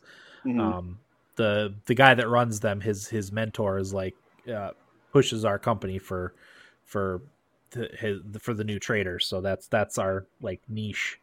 Uh, but he's been trying to get me to do that. And I think I think I, I think I will. I think, think I'll take him up on it because, uh, like, like yeah. I said, I know how it works. But w- the one thing that they get good at, the more you experience, are the indicators for like when you should buy and sell stuff, and and and following trends and all that stuff. Like, um, I mean, there there's there's stocks that you invest in and continually invest in for for dividends. Like that's fairly easy to read. Um, or or ones that you're looking for like long term growth. That's a little bit easier to read. But uh, honestly, I'm interested in in you know just learning about it. Yeah, I mean, everyone says that that's how people go from having almost no money to being able to be like uh, reach that next echelon. Yeah, and you uh, will. I mean, you're young enough that you could make a huge difference on you know on your retirement. Uh, you know, I, I think you you you are doing some investing, right? Yeah, so I uh, basically have been going through uh, Nick with all that. I've been doing yeah. like life insurance, uh, Roth IRA. Yep. I have a lot, uh, like a decent amount amount of money that I could probably put into Robinhood and mess around with. Um, my hesitancy is laziness because I don't want to babysit stocks right now. So I actually have to talk to Nick because I'm looking at doing Acorns too. Oh yeah, Acorns is great. That's yeah. it's different yeah, for that, for people who don't know how that works, is essentially like, say you pay, you buy something, and it's like eight dollars and twenty cents. What Acorns does is it takes, it just rounds up to nine dollars and takes that money that that extra money that you're putting in, so it would be the eighty cents to a portfolio and invest yep. that for you. So yep. you're basically taking anything that you buy and basically supporting your future with it. So I've been looking yep. into doing that. I actually have to text him uh, about that, which I'm going to do probably tomorrow. And then, yeah, I, I want to do more stuff like that. I just have been lazy. Just do a little bit of a little bit of money. Like I said, ten bucks. Find yeah. some penny stocks or something that you can throw 15 20 30 dollars into and just learn that way you know yeah, I, I really should just do it. Why not? Yeah, just it's just for fun. You know, don't expect to make anything. And if you again don't, uh, the piece of advice I keep seeing because all of a sudden now, uh, like my TikTok for you page is all like investing stuff. it's so they weird know. how that happens, they but they do know. It's that's like the most weirdly specific thing that they put you on. It's it it's crazy. Um, but anyway, a lot a lot of people like don't invest something you can't afford to lose ever. So yeah. But yeah, so I'm I'm glad I actually had something to talk about for my week because I usually don't have anything. But yeah, it's the longest our week um, segment we've probably had where it's just you and me. Yeah, oh yeah. Uh, I, let me look at the Dogecoin price right now. Actually, so Dogecoin is at three cents. Um, I honestly like some people did make a lot of money off of Doge Dogecoin actually, because um, they bought it when it was like less than pennies and bought a bunch, and then when it mm-hmm. got up to eight cents, they they dumped a lot of it and uh, made made tidy profits if you owned a lot of it. And I, ideally, I would like for it to go back down under a cent, you know, maybe half a cent or a quarter of a cent, and then I could, you know, buy however much with my 10 bucks. And then if it does go up to 25 cents, like some analysts are predicting it might, I don't know if it's actually going to, but even if it goes back up to 8 cents or 10 cents or what have you, uh, and I sell it then and, you know, make a few bucks and say, hey, I'm a Bitcoin investor now. Yeah. You know? That's honestly how it goes. And you never know. You could do something like that and it could change everything for you. Yeah. Well, I, I, cause I calculated, cause it was before, before I knew anything about it um, when I put the put the nine dollars or whatever it was in, uh, people are like, "Yeah, Dogecoin to ten dollars." Like, okay, so if Dogecoin goes to ten dollars, then I will make, I think it was like twelve hundred bucks off of my nine dollar investment. Blech. Yeah, so that would have been awesome. I yeah. people are like, no, it's never going to get that high, but I mean, uh, you never know. People are saying that about Bitcoin years ago, and Bitcoin. People are like, uh, Bitcoin might get to three hundred k. That's insanity. yeah. So, but I anyway, still don't. I still don't understand fun. cryptocurrencies. To be honest with you, I don't really either. Um, they do different things. So one of them, what the heck was it called? I know Dogecoin's a meme. Dogecoin kind of. was a joke. Yeah, that was a meme. Um, it's I, I don't know, like something about computing, but one of them I, I was looking up and I don't remember the name of it. It was called like Decentraland or something, but it was actually this like actual, almost like Second Life, like this other world, Yeah.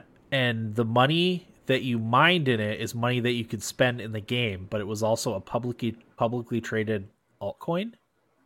Really? I wish I could. You know what? I'm gonna look it up because I need to know. Uh, because we're talking about video games and it's a, a virtual world. Um, Yeah. I think I think I, Second Life. I'm gonna look it up. It was like Second Life, but I can't remember what it was. What were the games like Second Life? Was it Rune RuneScape? RuneScape was up there, yeah.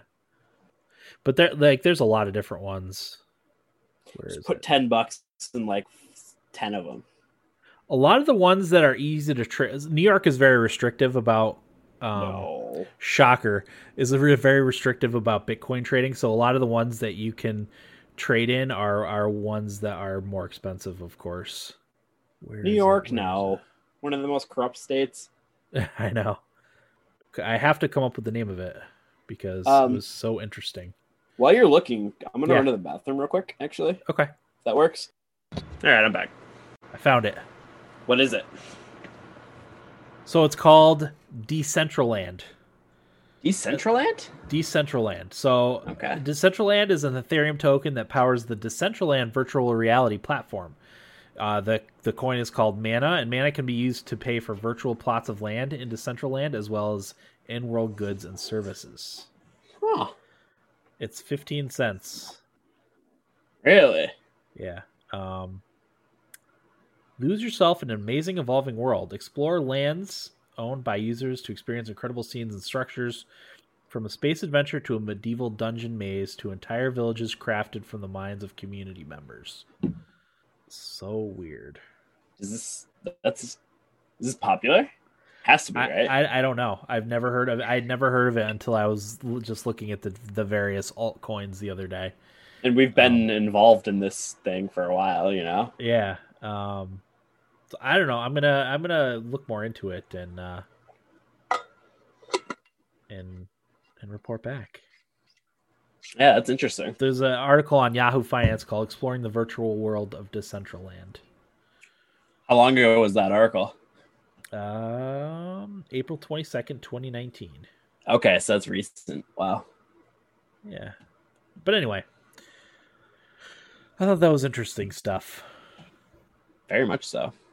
Okay. Anyway, Will, go ahead and and uh, tell us what you played. So let me ask where you want me to go with this. You want me to talk about foreign February uh, Yeah. stuff or Hitman? Yeah. Oh, do Hitman first. Okay, Hitman. Hitman 3 is the third game in the like reboot of Hitman. Uh, it's called The World of Assassination. Assassination. Oh, wow.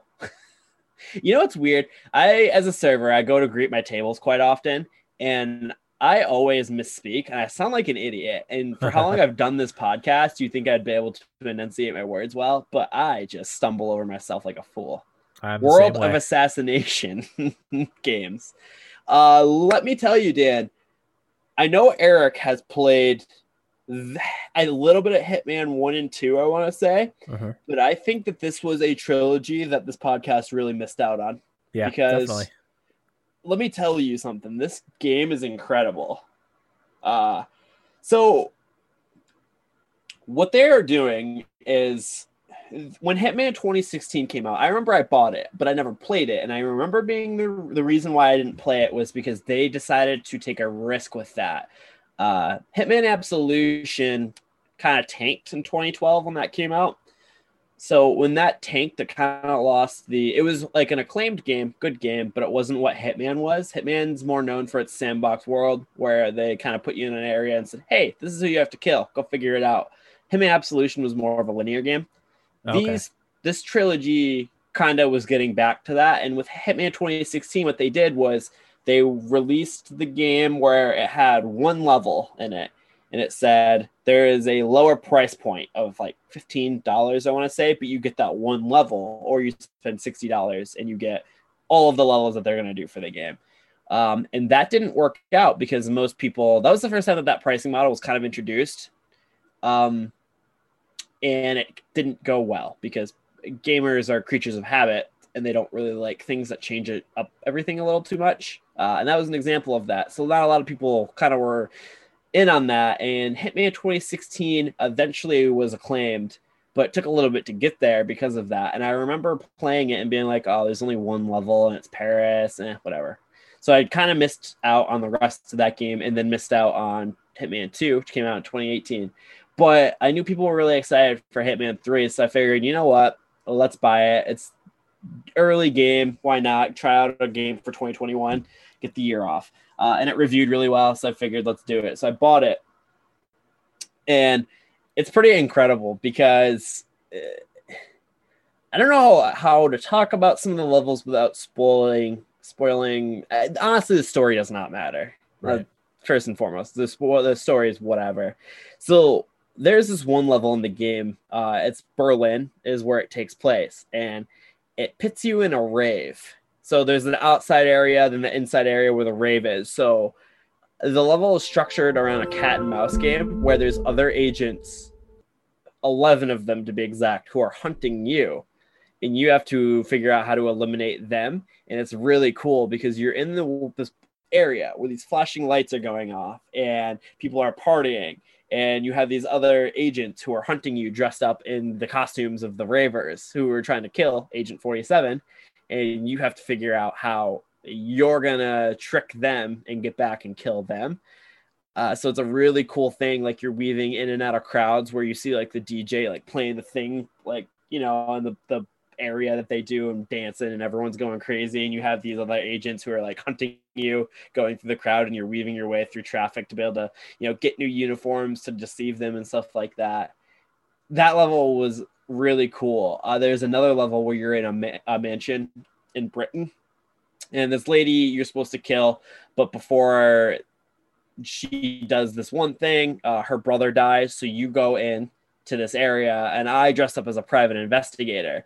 So they bring you in, you're like, hey, her brother died. We have to figure out what happened, who killed him. Uh, it was framed as a suicide. So you, as Agent 47, have to kill the head of the house, but you're also doing a murder mystery to figure out how her brother died and how that works out. You can leverage it into different ways to be able to assassinate the target. And it's really cool because the world, the game just kind of throws you in there and says, figure it out. There's a lot of different ways that you can assassinate the target. Like in the very first level, you can do a thing where they hit an exploding golf ball and it kills them. You can poison the drink. You can shoot him in the head. You can push him off the top of a building. Like they have give you all these different routes that you can go about uh, killing your targets. It's for you to figure it out from there. And there are mission stories within the world too of these different levels and you can follow those if you want and it tells like a, a small little story or you can just go in and try to figure it out your own way. So there's a lot of different avenues that you can go about figuring all this stuff out and i love that that's a part of it because i think what this game i'm a huge fan of stealth games like i love the deus ex games dishonored games all of those. So they're a lot of fun for me. I like being able to sneak around and nothing's more rewarding than when like you push somebody off the top of a building to kill them because that's like what your target is or like one of them uh, or like when you're hunting those other agents and you like outsmart them and take them out and kill them it's just really cool and what hitman 3 or what this hitman is doing is it's more of like a service game and I don't mean that in a bad way because what they do is when I bought Hitman 3, they gave me access to all of Hitman 2016's levels. Oh, wow. So I have all of those in the game. And for 90% off. I think it was like the total was like seven bucks. I got all of Hitman 2s because I bought Hitman 3. So I got all of those levels. So I have all of the trilogy for 67 bucks, I think I spent uh, on Epic Games right now. So I can go back and play any of these old levels. And what they did is they retroactively updated them graphically and gear wise. So they work with Hitman 3 stuff. Um, and it looks like Hitman 3 plays like Hitman 3 has all the equipment that Hitman 3 has, and I get to use all that stuff in the levels from the old game. So it's really cool. It's not like I'm going back and playing a game that did not uh, age well or where they implemented new systems. Like I look at Mass Effect 1, Mass Effect 1 systems don't play as well as Mass Effect 2 or 3 because they updated the game. That's not like that with this game because all of Hitman, like they made them so they all can synchronous, synchronously like be able to play all of them. Right. Uh, and it's really, really cool to be able to go back to all these different levels that I missed out on. And it's just like, it's a blast because it also Hitman's a silly game too at the same time. Like there's humor to it. Uh-huh. Um, like, yeah, it's it not to change the subject, but it's I remember when Eric was talking about it, it seemed like something I would absolutely love if I ever sat down and played it.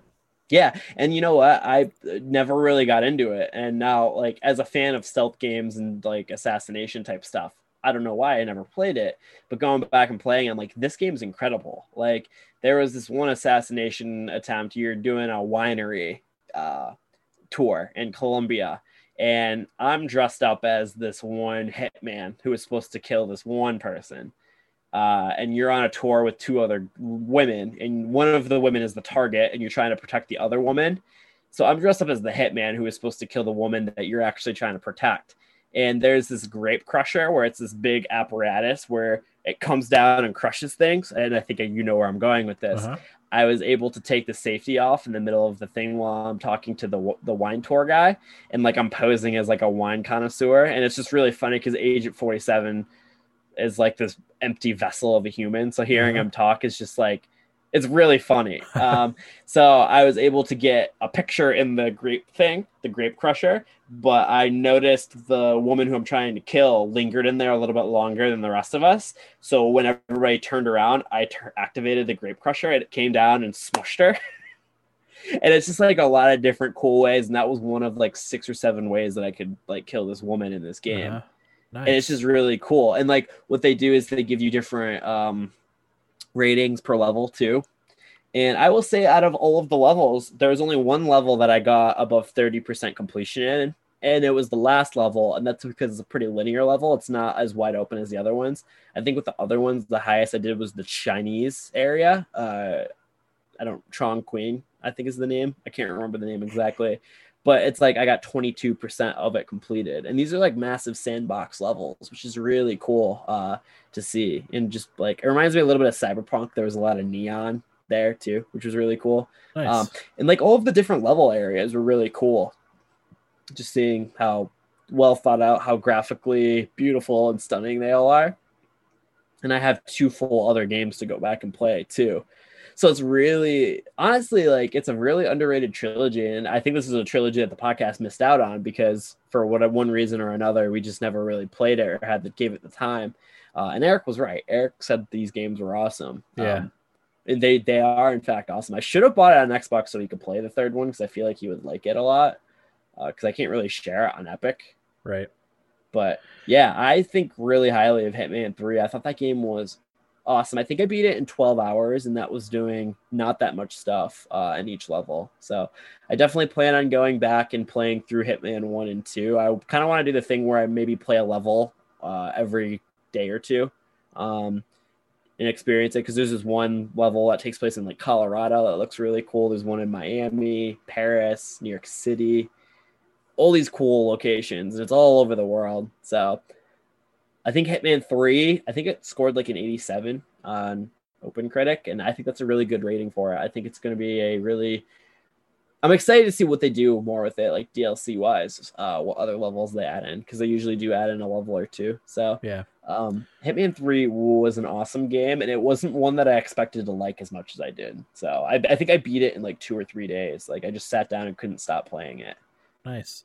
Yeah, so. one of the things I think that's underappreciated in games is allowing giving the players the tools to creatively complete their objectives. Yeah. I always like games that that do that. And and you know, when Eric was talking about it back in the day and now when you talk about it, it seems like that's very much what this game is all about. Yep.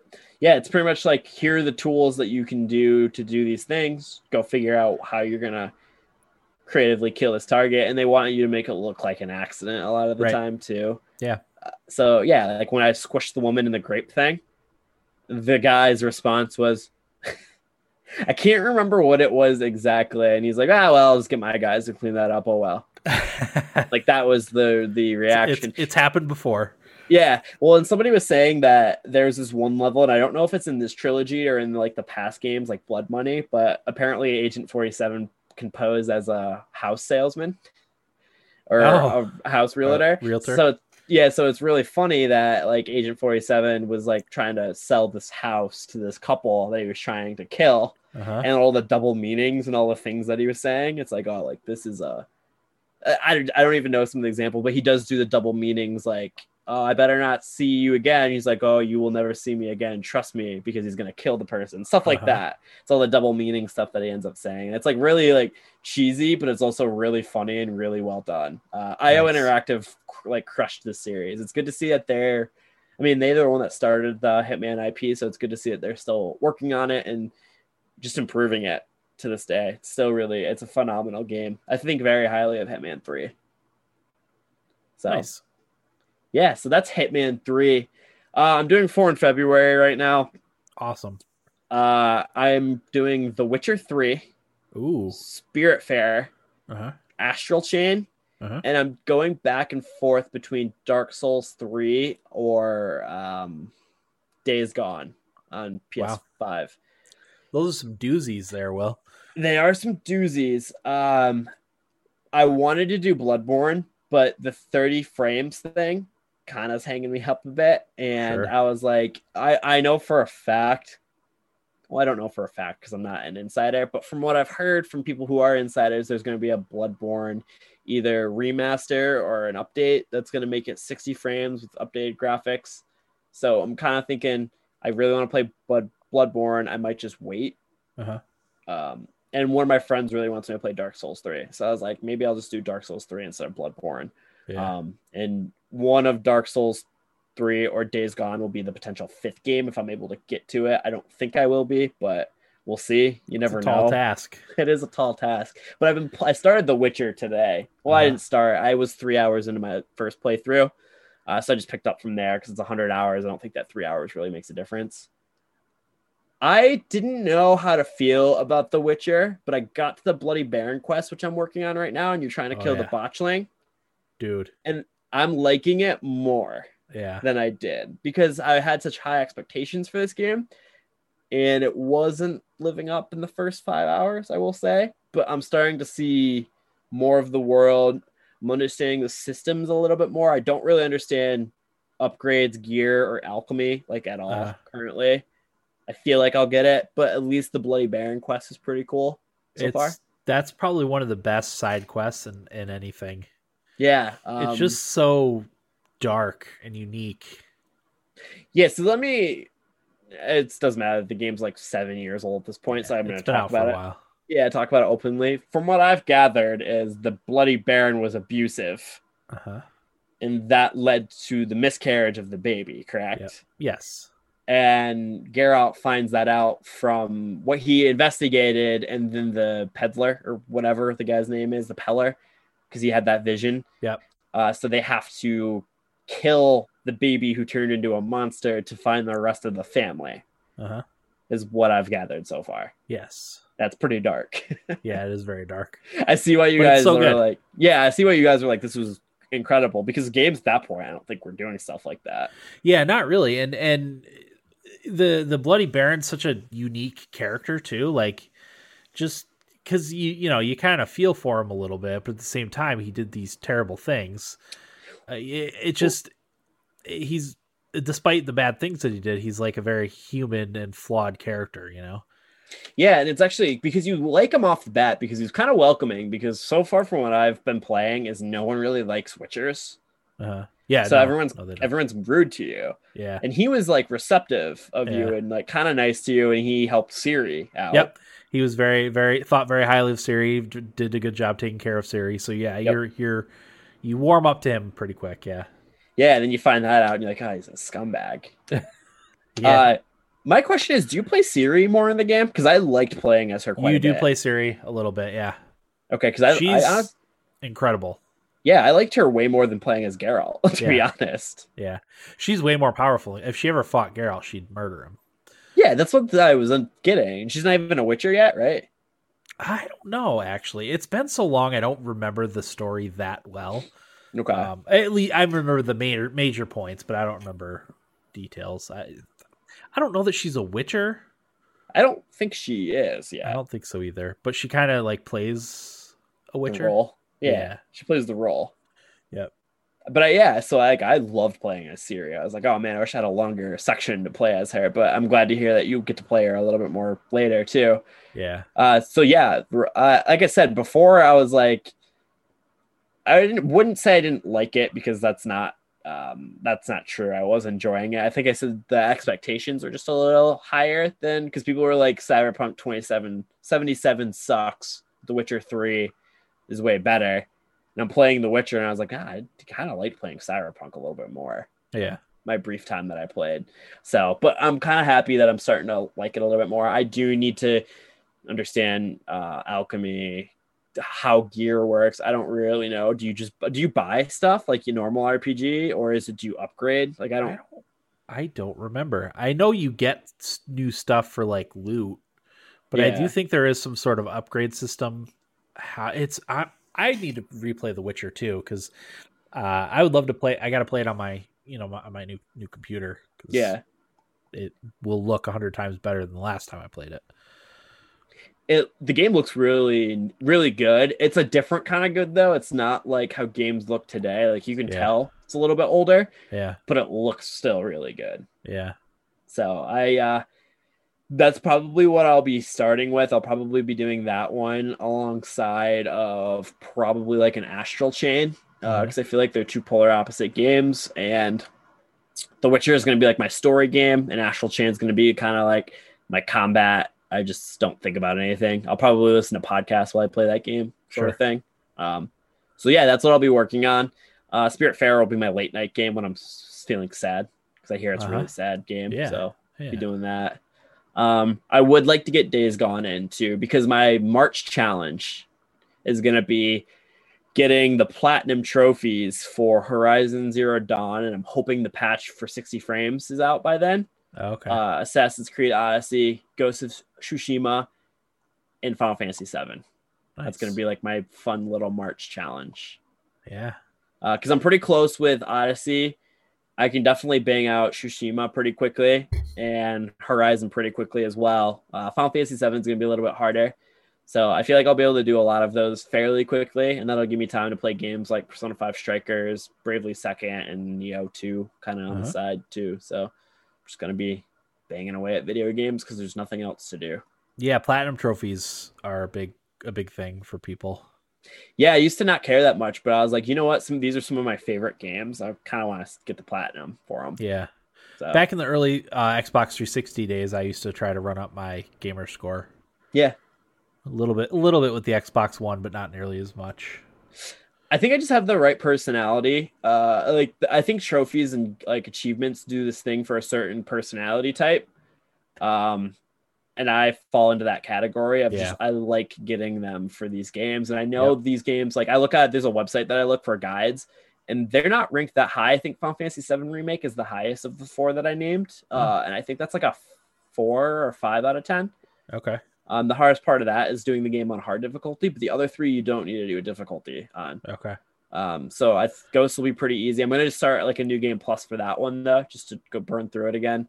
Uh, Odyssey, I'm just gonna pick up where I left off because I only have like four or five more. Um, and Horizon will probably be a fresh file too. So, Nice.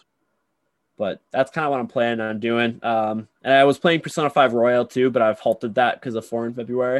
Okay. And we'll get back to it when I um, if I get burnt out on any of those because that's like my old faithful game. Nice. So, but let's hear about you, Dan. What have you been playing?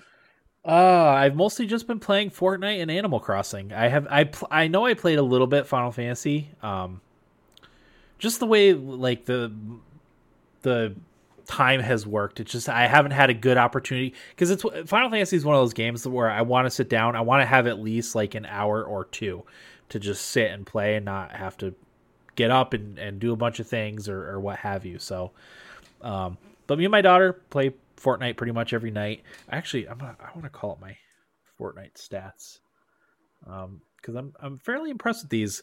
So one of the things that she's been liking to pick um there's like community community games that's uh different things that that people make, and one of them is called Zone Wars, and it's I think it's 16 people, and you're just in this small little zone and uh, the small little the storm circle. Uh, and you start off on a little platform with a couple weapons and, and some some building materials, and Yeah. then it slowly like the, the the thing slowly moves. Um, so you know you have to you have to move while also trying to eliminate the other 15 people. Uh, and I had some incredible rounds in that. Um, I, I won one of the games. There's six rounds, so you the last one standing in those six rounds is is the winner. You get points for how many eliminations you get, how many uh, assists you get, how many how long you stay, like what you place, so you get points. And one of them, I had uh, 20 eliminations by the end of the game, Wow. and I think the next person had like six. I was like, Are you like, gonna I'm go not- pro? no, no, no, no, no, because I can't. I can't build. Like I can just build a little bit, but the the pro players with how quickly they build and edit things, like I can't.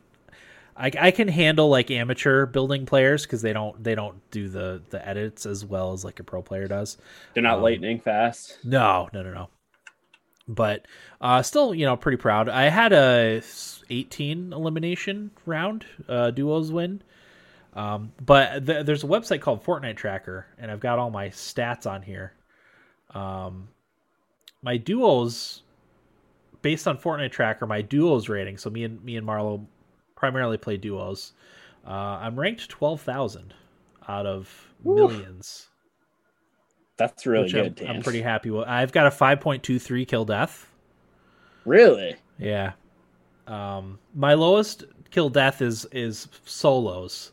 Uh, it's 1.82, which is still I I'm pretty happy with that. That's that's pretty good.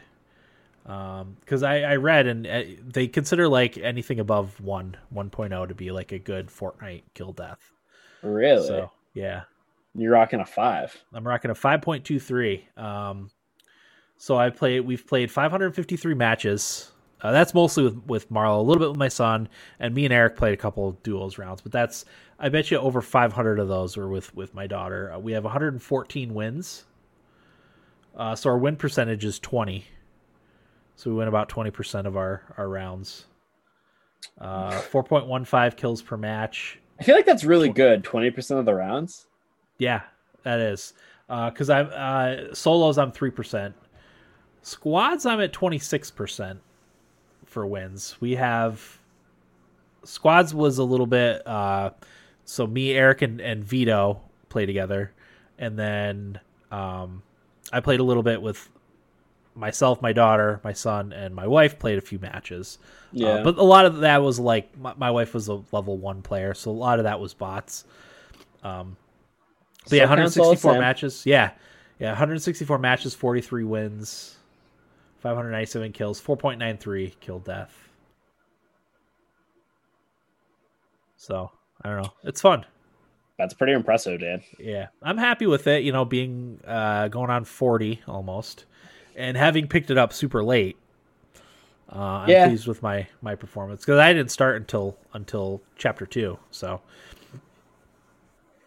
I uh, want to start playing Fortnite a little bit more. I think once I get a new hard drive uh, and I can download a few more things, that I'll probably have Fortnite downloaded to play. Yeah. So I'll be around to play. we play every night. Usually start between six thirty and seven. We'll play probably at least an hour. Okay. I'd have to say, and and they have trios now, so you don't have to have a squad of four. So, uh, but I'm sure if you're playing, Max would want to play too. He only plays if someone else is playing too. So we would be rocking a four man team, We could we would rock a full squad. Yeah, and that'd get us all the noobs.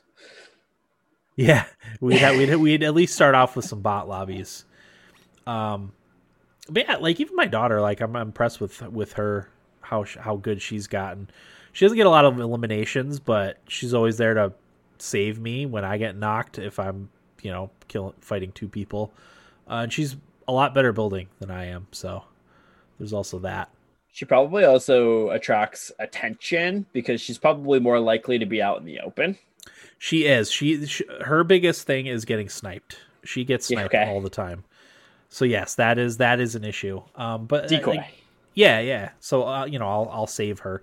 Really, when we get in the most trouble is like towards the end, and she gets sniped, and I when I try to revive her, um, then you know we get ambushed. But Does she rage when she gets sniped? um, not as bad as you'd think. I've been getting more angry than her. You know, I I keep I joke that that Fortnite has brought out this like kind of toxic gamer in me. Um, you know, you just want to tell the people how much they suck that they got beaten by, you know, the, these clan people that build that they got wiped out by a 37 year old and his seven year old daughter. You, you suck, dude. Delete. That's when you bring. That's when you bring me into the fold because I will say that stuff. well, we we we've never we don't I don't I don't think we've ever had any conversations with anyone. Can you? Um, is it typing or is it just voice chat? I don't know. I've I've never talked to anyone. I think if you do random do, I don't know if if you can even communicate with the people that you beat. Yeah, other for than, the best. Other than with emotes, it's definitely for the best. Um, I don't do any random duos. If I'm playing by myself, I do. I just do solos. Um, I still have to get a solo win this season. I don't have a solo win yet. Um, I've got a ton of duos wins and a few squad wins. So, yeah, ah, I still I still love Fortnite. I'm I'm glad it came into my life. That's your your go to. That's your um, Rocket League. Yeah, exactly. That's exactly it. Um, you know, I'll keep playing it as long as my kids uh, in some way are playing it. I don't know if my twins are going to get into it when they start playing video games pretty soon here. Oh, they will. Um, but yeah, my daughter loves it, so at yeah. least one of them will get into it. I bet.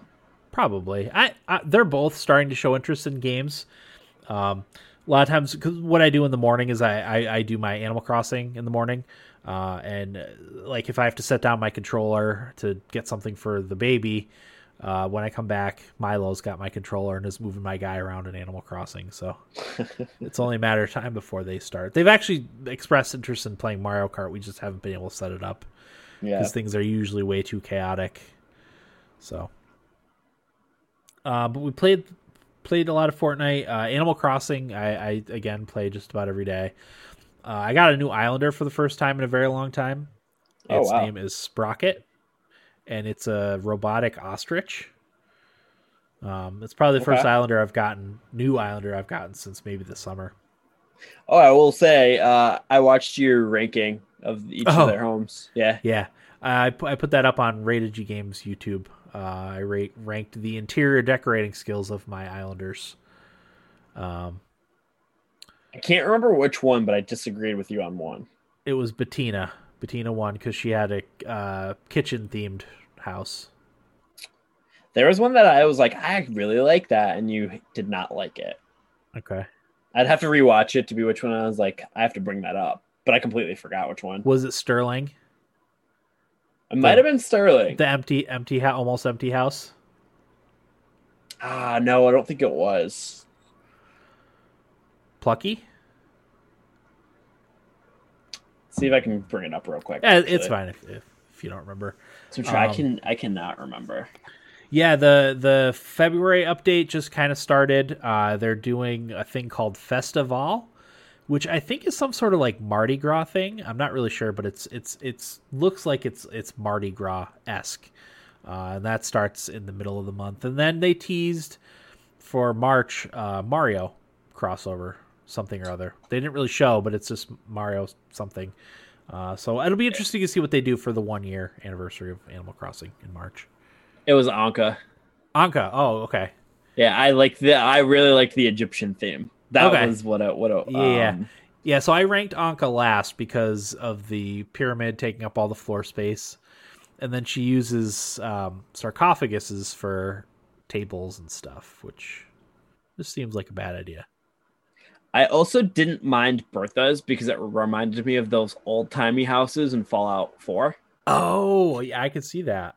I could see that definitely. But as like a personal, would I ever have something like, like do I like that other than the fact of like it reminds me of a fall like a Fallout. Fallout game? No, right. So that was the other one. So Ankha I really did like, and I liked Bertha's for that only reason. Yeah. So. Um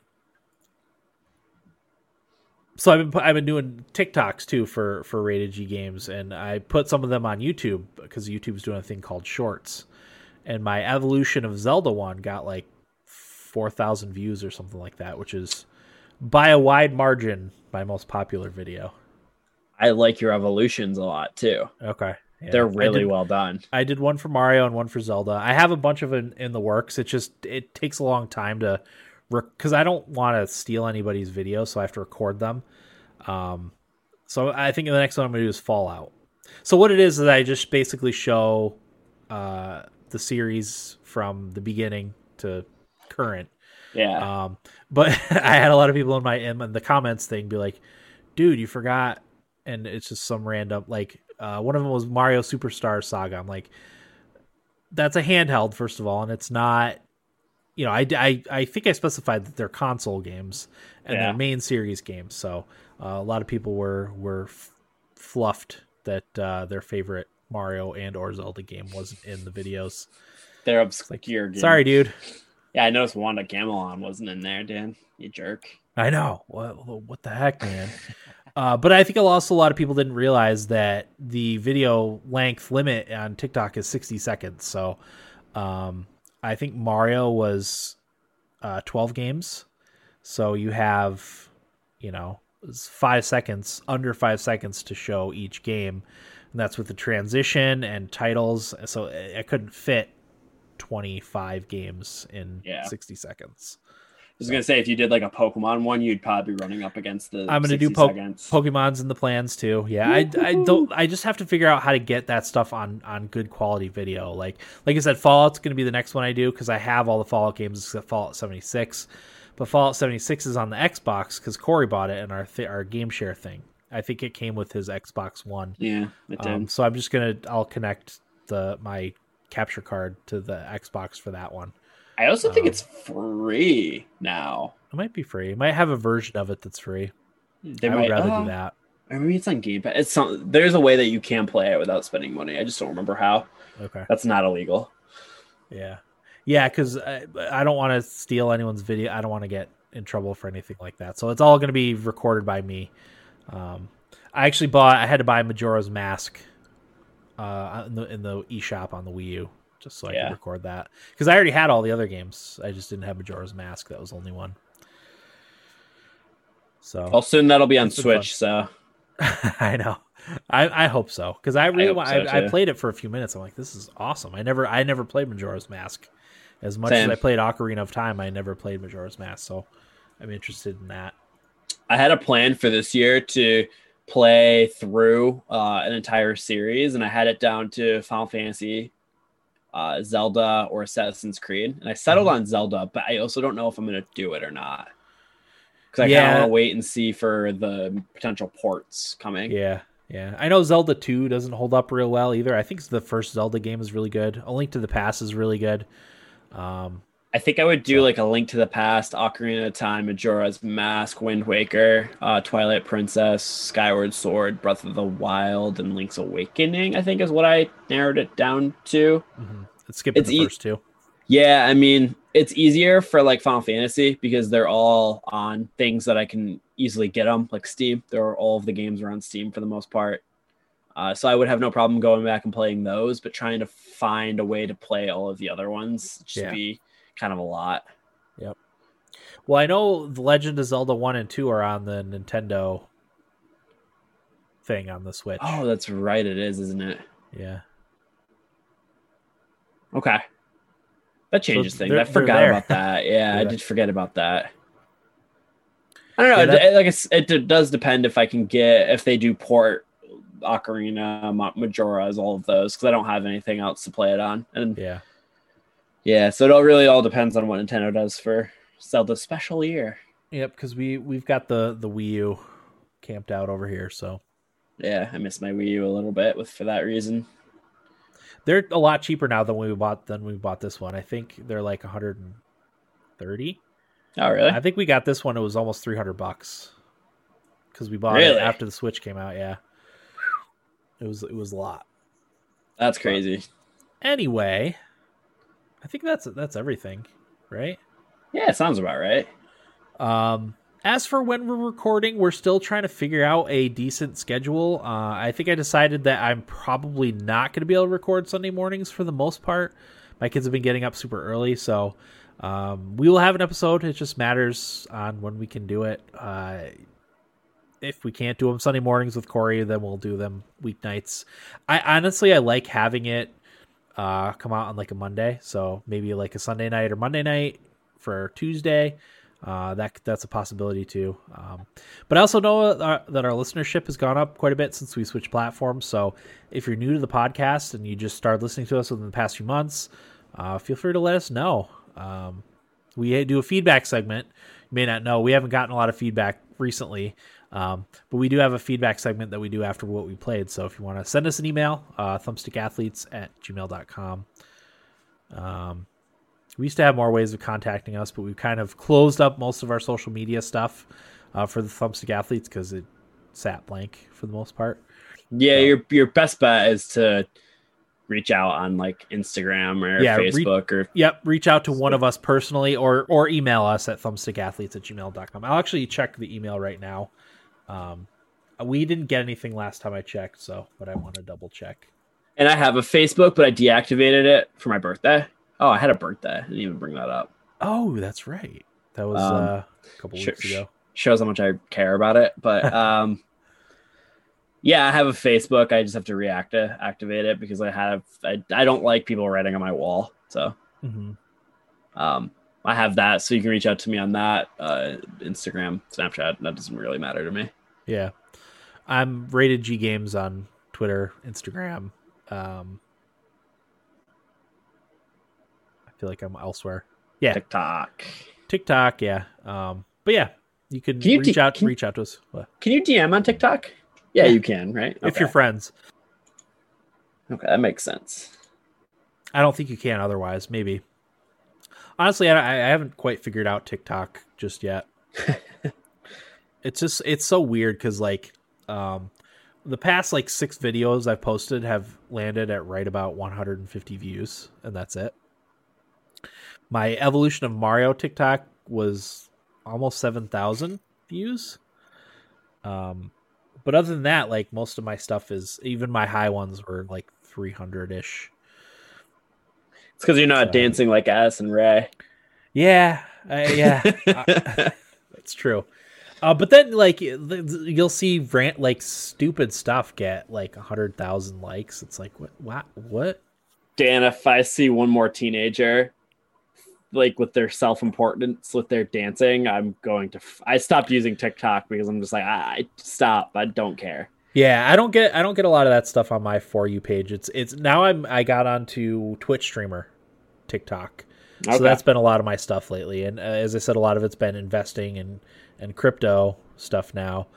I haven't gotten as much food stuff, which is disappointing because for a while I was getting a lot of awesome recipes that we actually put into our regular rotation. Oh wow! Um, that were that were they were that good. Um, I haven't gotten as much of that. I'll have to like seek out some food stuff and, and interact with it to try to try to bring that back into my into my uh, algorithm. You're telling me I have to change my algorithm now. You're right. Yep. Stop stop liking the booty shaking videos. they just show up. I they they did for me at first too. Um, I, I I still get those on occasion. Um, but yeah, mostly uh, right now, like probably three out of five TikToks I get are are streamer, Twitch streamer TikTok stuff. So okay, yeah, I just have to view more other content. I hate watch things. It's my problem. Yeah, no, I do that too, definitely. so, uh, yeah, I guess that's everything for episode 484 of the Thumbstick Athletes podcast. I'm your host Dan.